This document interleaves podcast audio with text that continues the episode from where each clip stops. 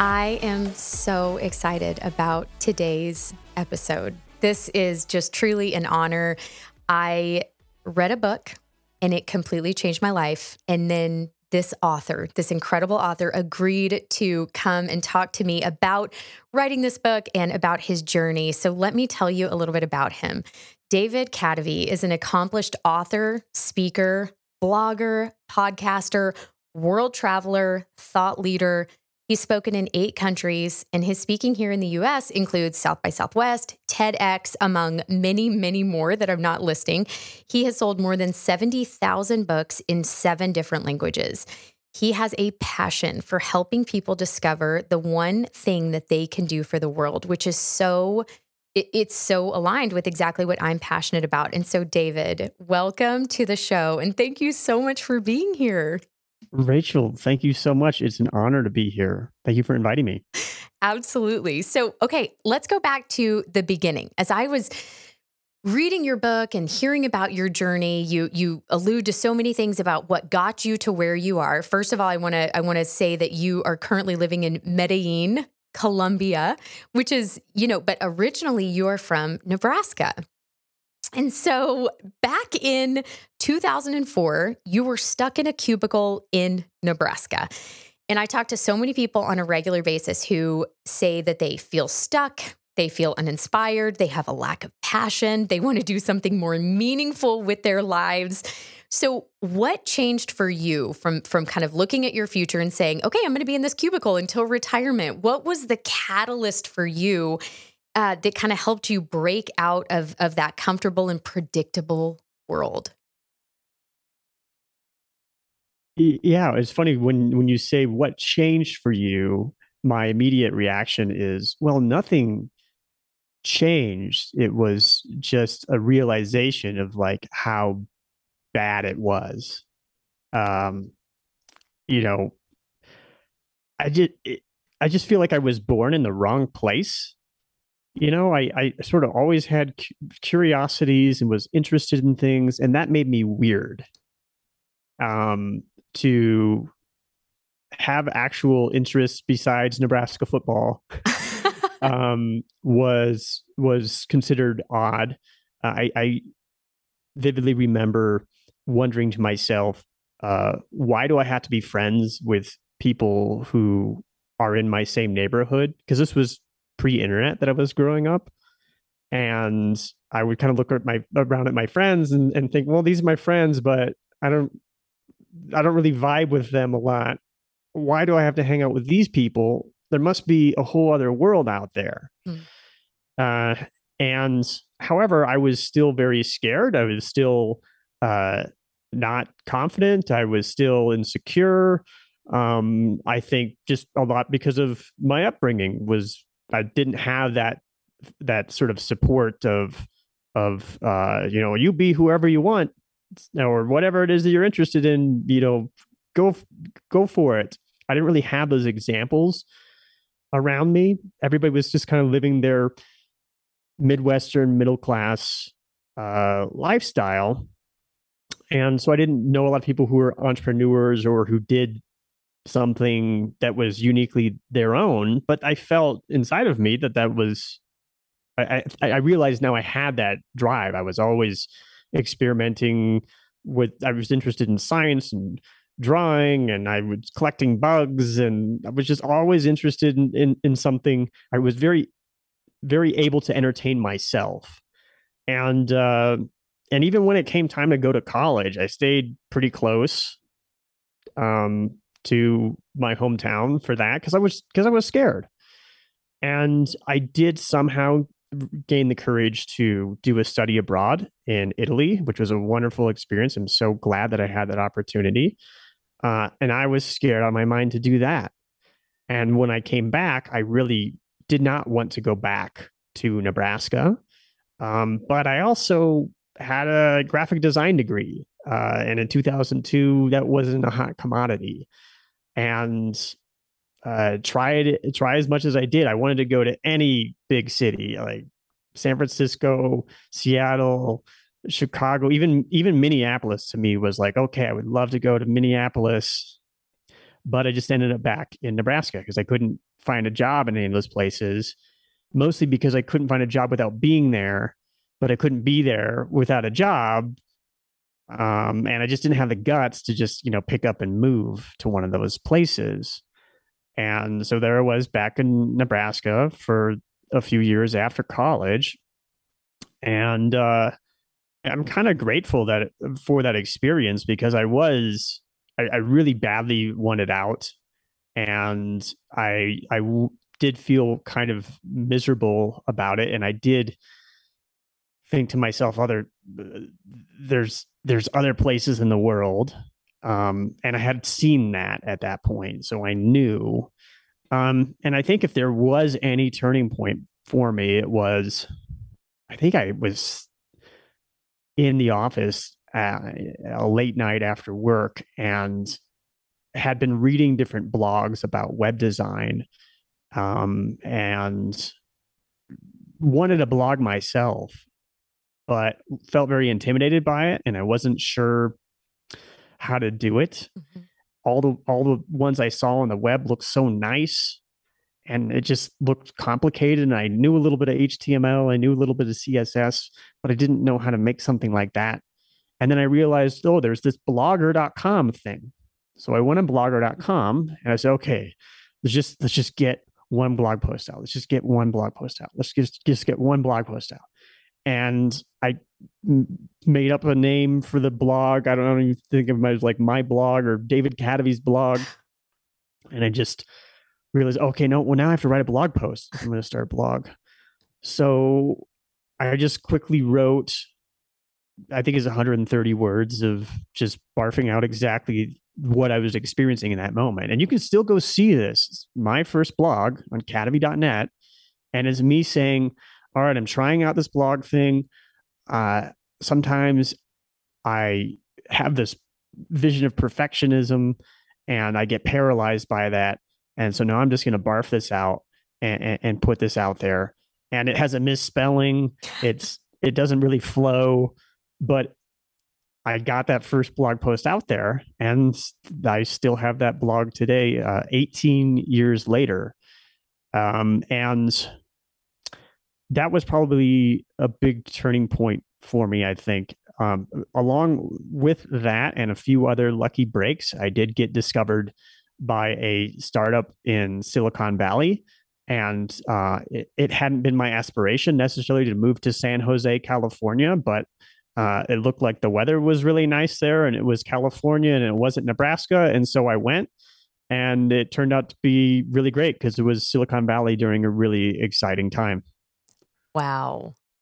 What a journey. That is incredible. But what I love is that I think so many people can relate to that being paralyzed by perfectionism. I definitely struggle with that myself and pretty much everybody I talk to. And so, but I think the fact that you were willing to fail forward shows so much about who you are and your courage, right? Like when when you were intimidated to start the blog, what did wh- what made you I, here's what I think. I think most people say, "You know what? That feels really hard. I don't know what how to do that yeah. or what to do." So instead of trying it and possibly failing, I think I'm just not going to do it. So yeah. what what kind of got you past that intimidation and just just willing to fail forward? If there were, well, there were certainly, I was inspired by uh, the blogs that I had seen out there, but then mm. that was maybe in a way that was working against me because they looked so great. Right. And I couldn't imagine making something like that. There was somebody locally who had a website that he would play around with, and I had at least put like Flash. Mm-hmm. I, I, like um, there was just some programming like toys I had put up, and so I had the website up at least, and and and then it became became the blog. Um, you know, I if I were to guess what pushed me over the edge, I I in some ways feel grateful about like how miserable I mm-hmm. was mm-hmm. in that existence. Uh, I had also just gotten out of like a really toxic relationship mm-hmm. that I should not have been in for as long as I was. Right. Um, and it, it, actually right before that. So maybe it was a little bit just sort of reaching out uh, screaming into the void, uh, trying to see what I would hear back to to remind myself that uh, that I existed and that I was a worthy person. Mm-hmm. Um, and so I'm sort of I'm kind of grateful for how miserable I was at that time because I think that it was it, it was a little bit of desperation, right? And I think that desperation can be a, a really useful tool uh, that can cause you to do things that you might otherwise, if your life is comfortable and happy, decide, mm, you know, I'm just not going to take that chance. Right. Yeah. No, absolutely. I think your desperation gets to a point where it is bigger than your fear of failure. Like your desire to change your circumstances is bigger than your fear of failure and you're bigger bigger than your fear of like what other people think and that yeah, that's incredible. Yeah, it's it's kind of that that idea nothing to lose, right? right? Mm-hmm is everything to gain, nothing to lose. Mm-hmm. It's it's. Uh, I feel like I've had nothing to lose a, a, number of different times in my life, and it's actually really exciting, wonderful, yeah, kind of uh, gift. Right. Yeah. Yeah. Um, okay. Did you, during all of this, did you ever experience a lack of support from anybody, or did you have, was everybody cheering in your corner, like believing in you?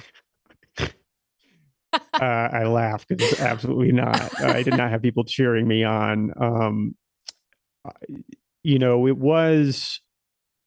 I didn't get necessarily active resistance at the time. If I had been in the toxic relationship still, I certainly would have. I think, uh, but it, it was it was certainly my friends were puzzled. I would be excited about my blog and I would send it and uh, send it to a friend or something. And I remember one friend was like, "Why? Why are you doing this?" And they're like, "Oh, you know, I'm just sharing my ideas. I'm gonna um, write on stuff on on it and use it to practice web design. My, use my blog to practice web design." It's like, well, is somebody paying you to do this? and it, I mean, it sounds like like a to to me hearing that right now it sounds like i'm making it up mm-hmm. like who would say that but and, and I don't know if it sounds like that to other people right now because we do live in this world now where there's a there's a lot more people doing their own thing. Like that's kind of what almost everybody seems to want to do. Right. But at that period of time, we're talking 2004 here. Um, people, a lot of people aren't even using the internet yet. Uh, just this idea that you're gonna set up a blog and spend any time and energy on that when you have a day job um you, you should be building your career and right. all that climbing that corporate ladder david right yeah like, I mean, yeah. yeah and we're talking i you know i don't i i hate to throw nebraska under the bus because I'm sure it's a fine place to be, especially right now because the, the, internet, right? It's fine. Of like, course. People doing interesting things in Nebraska, but right. like it took a long time for technology to arrive mm-hmm. uh, to Nebraska and for the attitudes uh, coming along with that uh, to to change as as well. So it was a very like uh, it was a very stagnating in, environment in that respect. I did work at an architecture firm, mm-hmm. so I was I felt very fortunate that uh, with the job that I had and the mm. people I was surrounded with, um, who were generally pretty creative. But you know, one of the main things the architecture firm did was like design old folks homes oh, uh, retirement communities you know so just give just give you an idea of kind of like the mentality and, and attitude uh, that there was it wasn't necessarily like a, a a, a growth and excitement type of atmosphere. Um, and uh, you know, there there was at least you know there were coworkers that I had who were who were somewhat su- supportive of that, or mm-hmm. especially the IT guy mm-hmm. that we would just look at different blogs and share them with one with one another. And oh, did you see this latest GTD thing? You know, getting things done was big. Uh, that was the big pro- uh, productivity movement. 43folders.com blog was huge then and so we'd send each other things related to that. But uh, that was uh, about the amount of support that i had until i um, met the person who moved me to silicon valley. Mm. um, and that was uh, that was a completely different type of experience uh, relating to another person than I had had uh, in my day to day life before then. Mm-hmm. So it's it's interesting. I grew up in Texas, um, and I do think when when you're talking about, I don't think it's a Nebraska mindset necessarily. Like I think it might be more of like because I I saw a lot of that too. I think that there's a lot of of the the mindset when you get into a job and you feel like you just have to do a job for the rest of your life versus yeah. looking at a bigger picture and, and, saying I might want to pursue my my passions and create a living and a life outside of just clocking in. You know, it's like there's just a different mentality it, that I even experienced in myself when mm-hmm. I worked for somebody versus running my own business. You know. Uh, well, yeah. you're in Fort Worth. Where did you grow up in? In I mean, Texas is a huge state. There's it a is. lot of middle of nowhere in right. Texas. Yeah.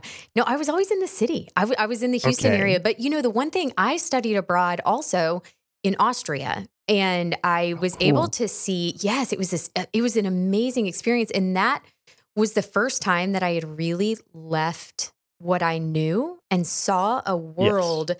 outside of just my my comfortable little 10 mile radius and it really we might have taken a road trip to Missouri like don't get me wrong it was mm-hmm. very you know very exotic but but literally going to Austria and traveling ac- across the the world, seeing other parts. And then I was able to travel through other parts of Europe and all that. And that really opened my eyes and gave me courage. And then it turned me into just this little traveler. You know, once I once I got a taste of that, I was like, oh my gosh, I'm gonna move to Manhattan. I moved to Manhattan after that. Like it was like, what wow. in the world? But it it does. And I, I have a feeling that that probably opened your eyes to a totally different world when you were studying in Italy. I, absolutely. And actually, you talk about going on road trips to Missouri. I remember we went on a field trip to Minneapolis. Uh, and, the, you know, I took all these photos of all the buildings and everything. Like, th- that was like my first like big city experience. We had gone on vacations and stuff as a family, but Minneapolis, okay.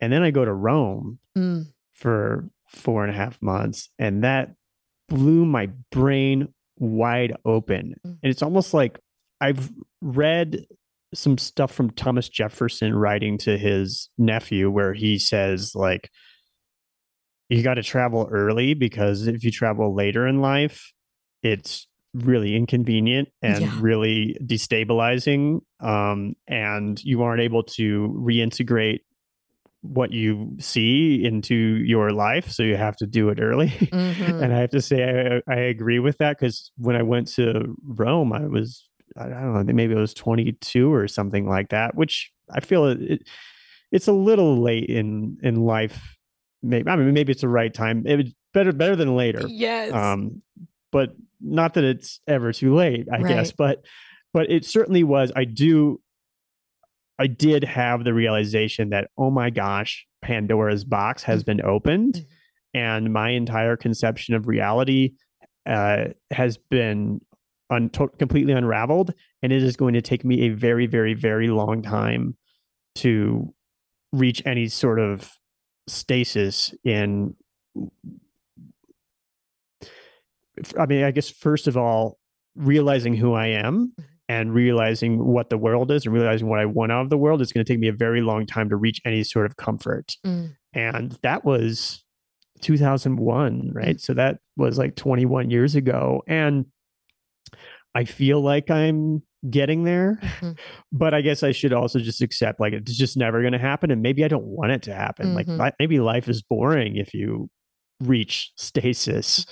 Uh, where it's like, okay, this is just the way things are. Right. Because and it's just not going to happen also because uh, entropy right like mm. that's the state of the universe mm. it's always changing no matter how much you sometimes want things to stay the same things are always going to be changing so you have to be comfortable with that yeah and i i think it's imperative to accept and embrace change uh, because if you don't then you're always going backwards like you you have to be changing and evolving with life because life is, you're exactly right. Like it's never going to stay the same. And so by not accepting it and truly embracing it and embracing the fact that you might fall on your face if you try something new and you might miss a, a, train and not be able to speak English in a different country. But it's like you miss out on all these joys and these experiences that open your eyes to more than just this this country that we know and there's there's this whole world out there you know and i i envy you so much living in a different country and and being able to still have so much communication and contact with everybody here in the states but then be able to kind of be in this in this alternate place that gives you this different perspective and different culture yeah it's wonderful uh and i think that like change is a skill mm. and it's a skill that you need to practice mm-hmm. and so now i'm at this point in, in my life where i i guess I've learned to maybe crave a little bit of the that feeling of fear mm-hmm. when you're making a change. Like I'm making a change, a big change right now. I'm moving out of the city up into the mountains, kind of the country area where it's quieter, There's not as many people, and I've never really challenged myself in that way. Mm. Uh, I've challenged myself by like living in different cities and mm. stuff, and uh, you know, it's a little bit like oh what's going to happen how what's my life going to look like in six months even and and while it's scary and sometimes um yeah while it's disorientating uh and, and can be can be scary that's a, a feeling that i'm so familiar with now because i've made those big changes so many times that I have to just, I guess, accept that it's something that I crave in my life. Yeah. I mean, I'm thinking about your book and I'm thinking about Mm-hmm. the million different places that you were in just while writing this book. Like, I mean, I, when you described, there's this scene where you describe sitting on a sofa in, I can't remember where it was exactly. You'll know, you'll know where it was, and and you could like see the bugs crawling on the sofa, oh, and then you went Chicago, to yeah. that was in Chicago. I couldn't even remember because you were bouncing all around like the world, and then you couldn't get your Chicago visa after I had yeah. spent. Um, I think it was in Chicago after I had spent nine days in Panama, and then because I had gotten kicked out of Colombia. Yeah. Uh, because of the visa, right? Because you had to get something with your visa. Because because I had very bad visa luck. troubles. yes. And so, yeah, I had to leave Colombia because of some visa miscommunication about the number of days I had left in the country. Yeah. Had to go to Panama and spent nine days in Panama. And then I think I had to come back for a visa interview. And then I think my visa was rejected again. And so then I had to like go to somewhere and I went to Chicago and then I ended up in an Airbnb that had bed bugs. Oh. And then after that, I was just done and I went and spent six weeks uh, at my parents' yeah. house. Yeah. Um, after that, uh, be- because I had to wait for the change in the year mm-hmm. so that I could re enter the country that I called home. I, I, I can't, I can't even, when I was listening to you talk about all of this travel, I I could my head was spinning at all the different places that you were. Okay, so looking back at that now, like now that you're now that you're like st- stable in a in a place where you I'm can n- you I'm don't now a permanent resident of Colombia. You are. Okay, so, so you look back now. Fingers crossed. Yes. I can stay here now. That's, I can stay on the soil that's underneath my feet. Oh my gosh. So when you look at that situation of of you know you did a, a, podcast in panama in a closet where you thought it was going to be quiet but there was a huge construction site like on the other side of the wall but you had booked a guest that you could you knew you couldn't cancel it you like you knew you had to do it. And all these things going to to chicago going to your parents in in arizona and just sort of being this nomad during that time when you look back now what are the biggest lessons that you learned during that time Mm. Well, I, it is surprising to think to myself that uh, if somebody had told me that I'd have to do that, that I would I decide not to? Mm-hmm. Mm-hmm. I think that I, I think I would be on the fence. it actually, I don't have a clear answer to to to that question that I ask myself. Um, and so maybe maybe that is the lesson is that you're just going to have chaos in life. You're going to have blowups. I mean, we've all experienced that the mm-hmm. last few years. Things just not going at all how we expected. And you have to yes and it. Mm-hmm. It's uh it's that's that's like the rule of improv and that's the rule of of life. And I think that and that's you know the way I think I try to approach productivity too is that people think that productivity is going to be about holding on to this goal and driving towards this goal mm-hmm. and getting exactly that. But you can't tell the future. You don't have control over the world. So you have to just do your very best to sort of plinko your way to some semblance of the vision that you have for yourself. Right. Yeah. I mean, and so maybe that was accepting that of just, I mean, because it was, it, it, it started to be there was that that happened and then there's some other stuff that's in the book that we can certainly talk about if yes, you want to yes. but i won't i won't get, get too deep into it right now but then it was just like years mm-hmm. of things that were equally as crappy as mm-hmm. that mm-hmm. and then the pandemic mm-hmm. um and i guess uh I, I, I, there was a line in the in the book uh, that I felt like I was in a broken slot machine. Mm-hmm. And I think that's sometimes the best that you can do when things are really not going your way is just realize like, okay, this is all randomness. Mm-hmm. Um, you're going to have some period of your life where everything's going perfect. And when things are really, really not going well, you kind of got to tell yourself like, hey, you know, just like if you flip a coin a hundred times, you're gonna you're gonna flip heads or tails like 10 times in a row sometimes you're gonna be like what's going on is this coin broken that's just the way that randomness works hmm. sometimes mm. things are not going your way and sometimes you have to like keep on pulling the slot machine keep mm. on flipping the coin and be okay with the fact that it's not not going to work out and uh, stay alive right do you think that that time in your life gave you lessons in being resilient that you would have never gotten otherwise. Yeah. Mm-hmm. Yeah, definitely. Um and it's it's a little bit uh I don't know if it's if alienating is the word or not, but it when I think back to the world that I lived in when I was in the cubicle mm-hmm. In 2004 and the people around mm-hmm. who I was surrounded by and stuff. And the the concerns of a lot of those people like what what the concerns and fears as well i find it hard to relate. And so that's why i kind of when i say something like oh it was this because i was in nebraska or something and you say actually you know if you it's it's kind of like, like that world still exists. Right and i hardly even know because i don't have much contact with it mm-hmm. and i mean even when i go visit family in Arizona, and it's just like the things that suburban people are concerned with, like on the whole, mm-hmm. not everybody, obviously. You're just sort of like, you're worried about whose car is parked in front of your house, right. like, what?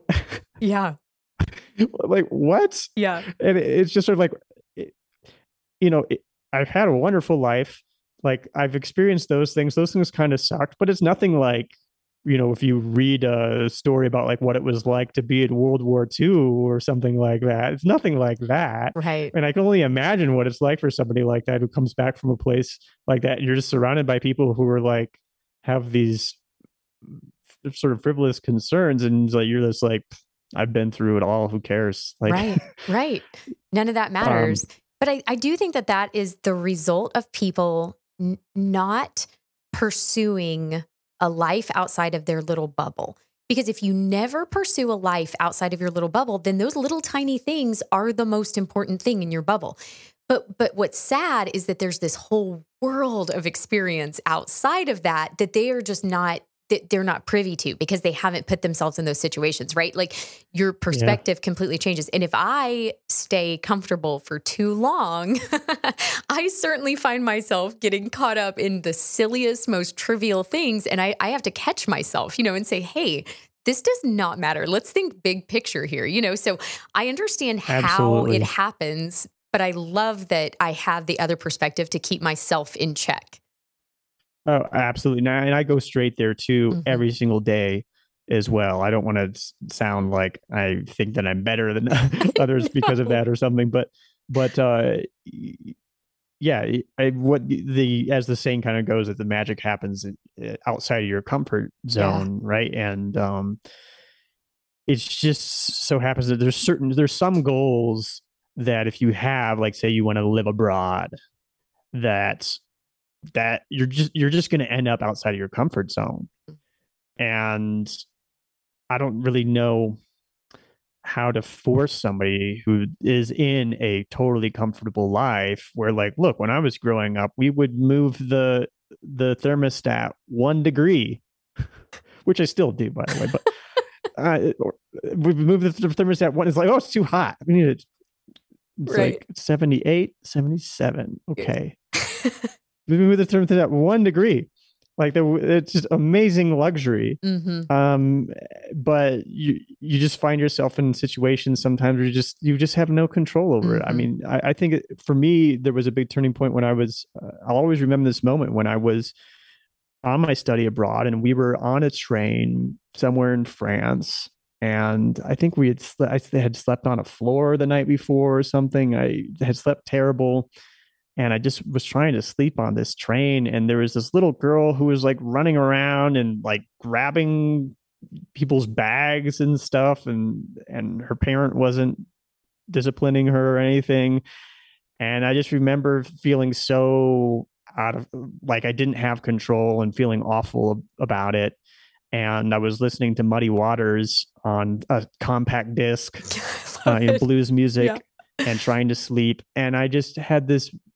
realization oh i don't have control over this and this wave of of relaxation washed over me and some switch flipped in me that changed forever in wow. that moment wow and i it's it's hard to find to get get to those moments but yeah. i still do have have those things and i try to mitigate it where like uh, I think I ordered some shoes online once and they were gray and they arrived and uh, I thought they were going to be cool gray, but they were warm gray. Mm. And I was like, oh, I got to return these shoes. And I like think about going to the UPS store, like downloading the PDF, don't have a printer, got to figure out how to print this thing. And it was, it wasn't as easy as it was, as it is now to like return stuff, say on Amazon. And then I thought like, if I just forget about this in three weeks, am I even going to notice the shoes aren't the color that I thought that they were going to be? Yeah. And I thought, you know what? I don't think you are going to notice. And so I said, okay, just shut up uh-huh. to myself. And uh, I kept the shoes and they were fine. I wore them out. Oh, I love it. I love it. So, okay. I want to talk about the the book that you wrote that really this is not your first book. You wrote Heart to Start first, right? Design for Hackers. Oh, Design for Hackers 2011. First. Oh my gosh. And okay. then uh, The Heart to Start 2017. Yeah. Okay. So Heart to Start, I cannot wait to read. That's that's next on my list. The one that I came across first was your most recent book, Mind Management, Not Time Management. And yes. this book rocked my world for so many different reasons. And, and as I was trying to think about it and really articulate why it rocked my world so much, I'm going to give you all of my thoughts on that. So I I am chronically distracted. And I don't think that I am alone in that. I think that we live in a society that really feeds that chronic distraction. And then I also think I'm a little bit bent to um, ADD. I've never had any sort of diagnosis or testing. I just think that I, you know, my family has diagnosed me. They've all told me that that's that they think I have it. So I do not doubt it at all. But this book, that one of the first things that you said in the very beginning, because I am creative and business minded, and really what what I do requires both.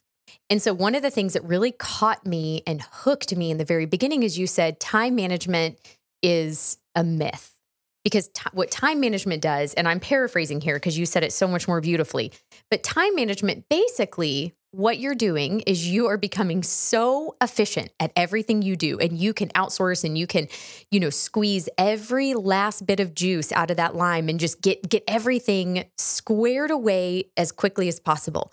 But what that does is that opens up your entire schedule to schedule more things so then you're still overseeing all of the things that you that you uh, you know outsourced or whatever, and then you are still now you're adding more things. So you're responsible for that. So really, what you've done with time management is you've made yourself more busy. And when you stack your schedule over and over and over every single day, and you never have a moment to breathe or think, you lose the ability to be creative. And I was like, oh my gosh, he just described my life. Like you described my life because that's it's very easy in I just think society and just being a working mom and all of that, you get into that that habit of just being busy, busy, busy all the time. And then you lose the ability to be creative.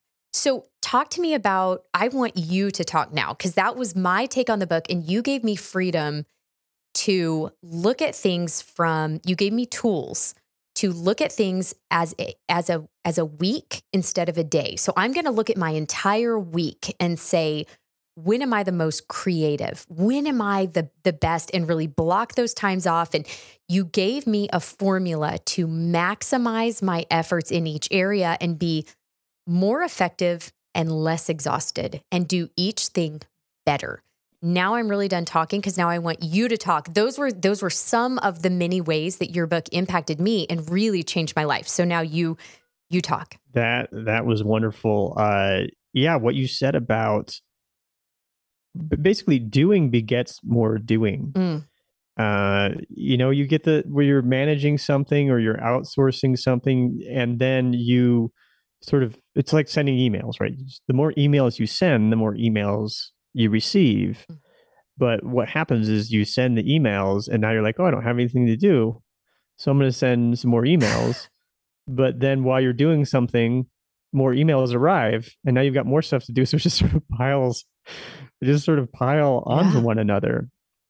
And uh, the, the basic premise or, or thesis behind the book or the realization that I came to uh, was that time management is this industrial idea that we're going to break down our actions into a sequence of things that are going to take a certain amount of time. And by following those actions, we're going to produce things. It started with Frederick Taylor. Uh, the example that you, he uses in his book from 1900 or something uh, about scientific management is, is somebody just moving chunks of iron it could be a bricklayer. Be a, a great uh, archetypal example. Is okay. You just have to pick up the bricks, put in the mortar, put the bricks on the mortar, and I'm sure there's a little bit more to it than that, but that's basically the job. And that um, was such a revolution in in management. Is that oh we can study the time that it takes to do something, and then you can do it quicker and we've advanced a little bit beyond that through knowledge work. And um but ultimately we're still holding on to that. People are still obsessed with time. People have what i call time worship. And that like that is the one sort of thing by which they measure is this something that you can do or can't do? You know when somebody interrupts you do you have a minute well, the minute's not the thing that I'm concerned about. The thing I'm concerned about is that I'm very focused on this thing that I'm doing right now. Mm-hmm. And where is that relevant in that in that conversation? I mean, it's an innocent thing, but you just when you examine the the way that we talk in our culture about time, you start to realize that there's some sort of strange things. Like, for example, time is money. Mm-hmm. Okay. Time is money. And that makes sense from a time management perspective. Um, yet we call our unused time free time. Mm-hmm. Now, is do we call our unused money free money? And then in some organizations, our free time is actually available to our coworkers. If they're if they're scheduling a meeting, they can look at our calendar and see there's an open block of time here. Oh, let me uh, schedule her in a meeting. What if our free money was that way? Right. Like, what if people just like look at our bank account and say, "Oh, well, she's not using this money." Yeah.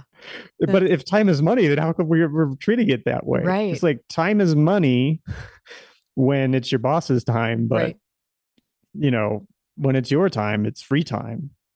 So there's just these really strange um assumptions that we make about time. And so what I realized was that well, there's only there's only so much time that you can save. It's sort of like a raised floor in that uh you know there's only so much money you can save so make more money there's so much so much time you can save so you know get more energy and you'll feel like you have more time. Because you know when you have the right energy to do something it feels like you have all the time in the world. When you're not in the right mental state to do something it feels like you have no time at all. It feels like you're very you're very stressed. So i started to ask myself well how can we um, get these m- more productive moments that don't necessarily take a lot of time, but it's because you have a great idea. Or, uh, like, just as an example, uh, a novel. How long does it take to type a novel? It takes, if you're a decent typer, it'll take you a day to type a novel. That is something that is made easier by, say, a computer, uh, you know, the typewriter how long does it take to write a novel that's worth reading? Well, if you even try to read some of the novels that come out of NaNoWriMo, you'd say, well, probably more than a month to write a good novel. So the, the, the problem isn't, are you doing this fast enough? The problem is, are, are you having really good ideas? And as we're entering this age that people are so concerned about, about uh, with, with automation and AI and computers being able to to be doctors to like um, diagnose diseases better than doctors can. Mm-hmm. what are humans good for? Well, humans are good for creativity. And I think that's something we've lost touch with because we've all been trained in this industrial um, educational system where you follow the curriculum and you fill out the bubbles in the test and by the way, you better fill them out with a number two pencil. Why? Because a machine is going to get confused if you use a number three pencil because the machine already knows the answers. Everybody already knows the answers. You're just learning the things that people already know. And we need to shift into this world where we're learning the things that only we know um, that we, because they're the things that are unique to ourselves. Right. And I think that we would be a little bit less scared if we were a little bit better equipped for that world. And uh, anyway, so now I've g- gone on to a, a number of, uh, I've gone kind of down to the crux of w- what this book is is is about to me. No, I love it. I love it. It it is so powerful because it made me think about things in a completely different way because I've been trying to be better at time management for, mm, I don't know, like the last two decades. I don't know. Like, as long as I can remember being an adult, I've been trying to be better at time management. And so you opened my eyes to just a completely different way of thinking. And so I kind of want to break it down for for people and not give too much away because you have to read this book. Like you have to it's so entertaining because you intertwine it with all of these personal stories and like the the story of of your visa in, in Colombia and getting kicked and uh, kicked out and you know having to go all these different places and you know before you could come back. Like there are so many personal stories. I was bawling my eyes out at the end of your book you know hearing these these personal stories about your family and uh and it's so it touched me on an emotional level so deeply because I was so connected to you uh, as a human and then and then you you brought me in um, mentally with this other way of looking at how I can manage with my every person I know feels scheduled to the max. They don't feel there are very few people that I know that would say, "Oh yeah, I've got extra time. Let me let me add that to my let me add that to my list." Like, "Yeah, let's throw that in there." You know, that sounds great. Nobody, right? You you have to sacrifice something in order to add something else to your schedule. So if every person I know feels that way, this is a really revolutionary way of looking at things because this gives you freedom to manage your schedule in a way that that actually makes you feel like you're accomplishing things. And so so I, I you know, essentially what it was that you did for me, and this is me. Listen, you know this book intimately because these are your thoughts and your words. So, me as the reader, I just want to say, yeah, I would yeah. love to hear this because yeah. I'll say right up front, like uh, uh, an issue that a lot of people have with the book is that I have so much control over my life and mm-hmm. so much control over my schedule, in, in part by happenstance, in part by the choices that I've made, that somebody who's a busy, you know, a, a mother, etc., mm-hmm. kind of says, "Well, what can I do?" So I think I'm interested to hear what your take on it because I know that you have children, and yeah, um, that's one of the major things that uh, people often say, "Well, I, this won't work for me." Mm-hmm. Yeah, well, it does because what you said a little while ago is it doesn't take as long to do things as you think it does. Like it doesn't actually take as long. It could take me three hours to complete a task, but it's because I'm doing 10 tasks at one time. Versus if I took 15 to 20 minutes of concentrated effort on a task, I could complete that in one sitting efficiently, effectively, and actually probably do it way better. Right. And so for me, reading this i it opened my mind to just looking at things in a different perspective as far as my weekly schedule and so what i loved about it was you really broke it down by day so every single person can apply this to their own life so sunday is typically and it's funny because i wrote out my entire calendar sitting by the pool on sunday on a sunday afternoon this summer listening and as you were doing this i went in and i got a pad of paper and i started to write out my schedule like what are the things that I need to do during the week? What are my responsibilities that uh, that are uh, you know absolutely non-negotiables, right? What do those tasks require from me? Which tasks require creativity? Which tasks require kind of more of a um a, a accounting brain or whatever, you know, like those those administrative tasks, right? That sucks the life force out of me. I don't want to do those. And so I wait until the the last minute to do that kind of stuff. But it's so it's interesting because you said Monday more early in the morning. And I think that I I connected with you on this so much because I'm very similar. So you said mornings and early in the week is when you are the most rested, the most refreshed, and the most creative. And I was like, absolutely no question. I feel the exact same way.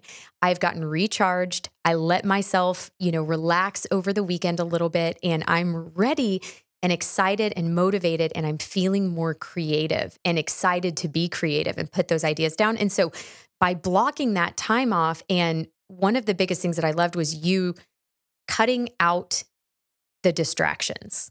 And so because we live in this chronically distracted environment all the time and there's all the dings and there's all the notifications coming up on your phone all the time you have all of these tips and, and tricks in the book about how to kind of isolate yourself from those things during just that block of time not forever but just during that block of time so that you can get them done effectively efficiently and then and better you know and then move on to the next thing so it it was revolutionary in my brain and in my life, truly. That's awesome. Uh, yeah, I think that a lot of it is really um, mitigating that feeling that the present is whatever's going on right now is forever mm. because i think two things can make us feel really bad about what we're doing in a moment one can be that oh this thing that i this task that i hate is just never going to end or this task that i love i shouldn't be doing because i should be doing this other thing that i don't actually want to be doing mm. so if you can sort of put things in place so that you feel so that you know that the things that you don't so much like to do are going to get done uh and that you do have the space to do the things that you do like to do with your best energy then things start to feel a lot easier. I think that a big problem that a lot of us have is that we live by the to do list. Mm-hmm we look at the to do list. It's often not in any particular order. And we're like, well, look, I've got to do all these things. And uh, maybe you start with the first item and you just, you don't, you're not feeling it. You don't want to do it. Um, you think about it like an elite athlete. An elite athlete isn't going to show up to a competition uh, not having done something to get themselves in the right state to do that. And so we can be the same. And it doesn't have to be that you need to get yourself into a certain state to do a certain thing, because oftentimes you'll find, if you look at that list, there's something on that that you feel in the right state to do. And you can do all the things that fit that state. And I talk about in the book, I mean, it doesn't work that well in audio, but uh, I talk about in the book about how you can tag things according to mental state so that when you are in this particular mental state and you do this task well now you can go on to the next one that fits that that fits that state. Maybe your state changes and then you've got a whole other bunch of tasks that you can do uh, relative to that state but uh, also i think what's important is those times when you are the most creative when you do have the most energy in protecting that and those are the times where you're going to have those great ideas that make that novel worth reading mm-hmm. uh, and those are and that is how you actually end up having to do a little bit less work the better the ideas you have uh, the less uh, the less running around you have to do you know so like if you write a novel that sells a million copies you don't have to rush on to the next novel. You can take your time. yeah. I love it. So, okay, I want to as as we kind of start to wrap this up, I I want to circle back to your your passion for helping people discover the one and only thing that they can do for the world because I think that you have this unusual and very unique brain that is so scientific, that is so business and you know, you understand all of these intricate things, but then you also have a very you're a very relatable loving spirit that you love to help people. And it it comes through in every bit of your writing i mean your newsletters on monday i mean i'm blown away and I, there are very few newsletters that i actually read i mean they're just my my inbox is just full of them you know but your words are so to the point. There there seems to be no agenda. There seems it truly is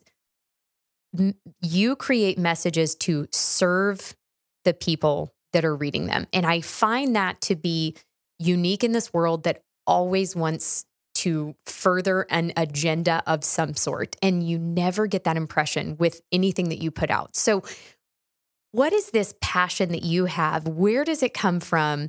And tell me a little bit more about that.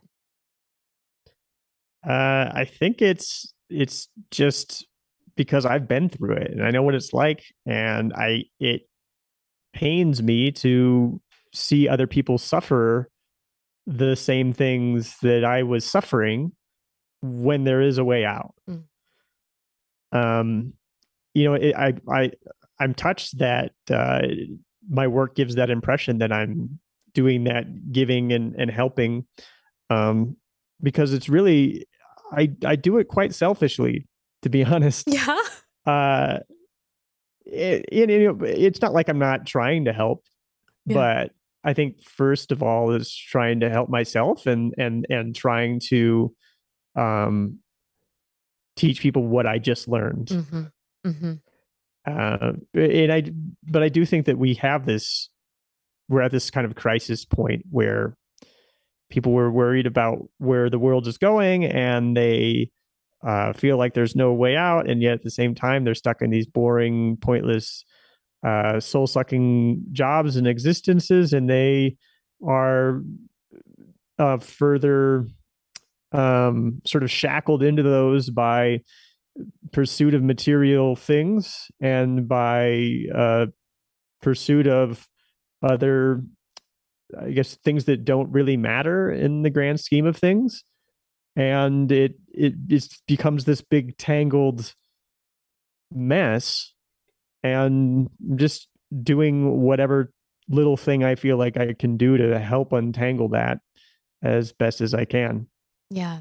Well, you do a great job. And you know, you might say that you're doing some of these things selfishly, but I actually I view it as as the opposite of that because I don't think that there are many people who are willing to try things, fail at them, try a different way, find what works and then be be willing to share that journey of failure, failure, failure. Okay, now I found what what succeeded, right? Like that's the difference right there is and that's where it actually becomes unselfish is because you are willing to share what you've learned, what you failed at, and then turn it into something valuable that does serve other people. And so don't discount that because I think that that's a really special, special thing. So, David, I I'm, I'm glad it has that result. Oh my gosh, it does. It does. It's incredible. So, what is next for you as you know as as we wrap this up tell me what is next for you do you have another book do you have obviously you're going to move to the mountains in colombia out of the city of medellin what is next for you after that?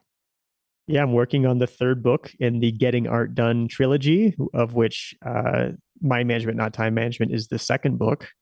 Uh, the third book, I, I, will boldly proclaim, is going to be about finishing. I'm saying boldly proclaim that because it's going to look really bad if I don't finish that book.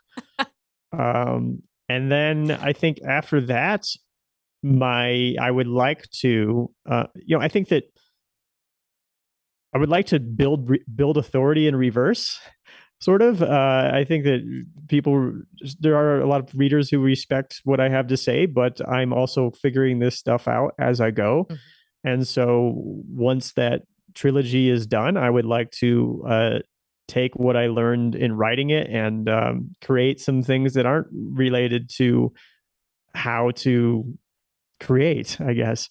So I'm working on a little bit of fiction stuff on the side. I'm working on uh, a, a, bunch of different little projects. I've got making a lot of small bets. Well, that is awesome. I I am going to be excited to read anything you put out, and I'm going to start. Uh, I just am almost done with the book that I'm reading now, and Heart to Start is next on my list. So I'm going to message you as soon as I finish it and give you my, you know, I don't imagine I'm going to love it any less than mind management, not time management. So I will message you and give you my full breakdown. So I'm so excited. They're very, very different books, they but are, uh, yeah. they both have some great fans. So oh. I hope that you enjoy it. Oh, I know. I know that I will. But thank you so much for being here with me today. This was so fun and I, I learned so much and just really enjoyed getting to chat with you one on one. So thank you so much. It's been an honor and thank you for conducting a fantastic interview. Well, thank you. And I hope that we talk again soon. If this episode resonated with you today, please share it with at least two people you think would love it too. Keep up with the show at The Rachel Roth Show on Instagram and TikTok, and keep up with me at Rachel underscore R underscore Roth on Instagram and TikTok. Don't forget to rate and review on Apple Podcast and Spotify. I know it sounds silly, but it really does make a huge difference and it allows this content to get in front of more people. I can't wait to see you again.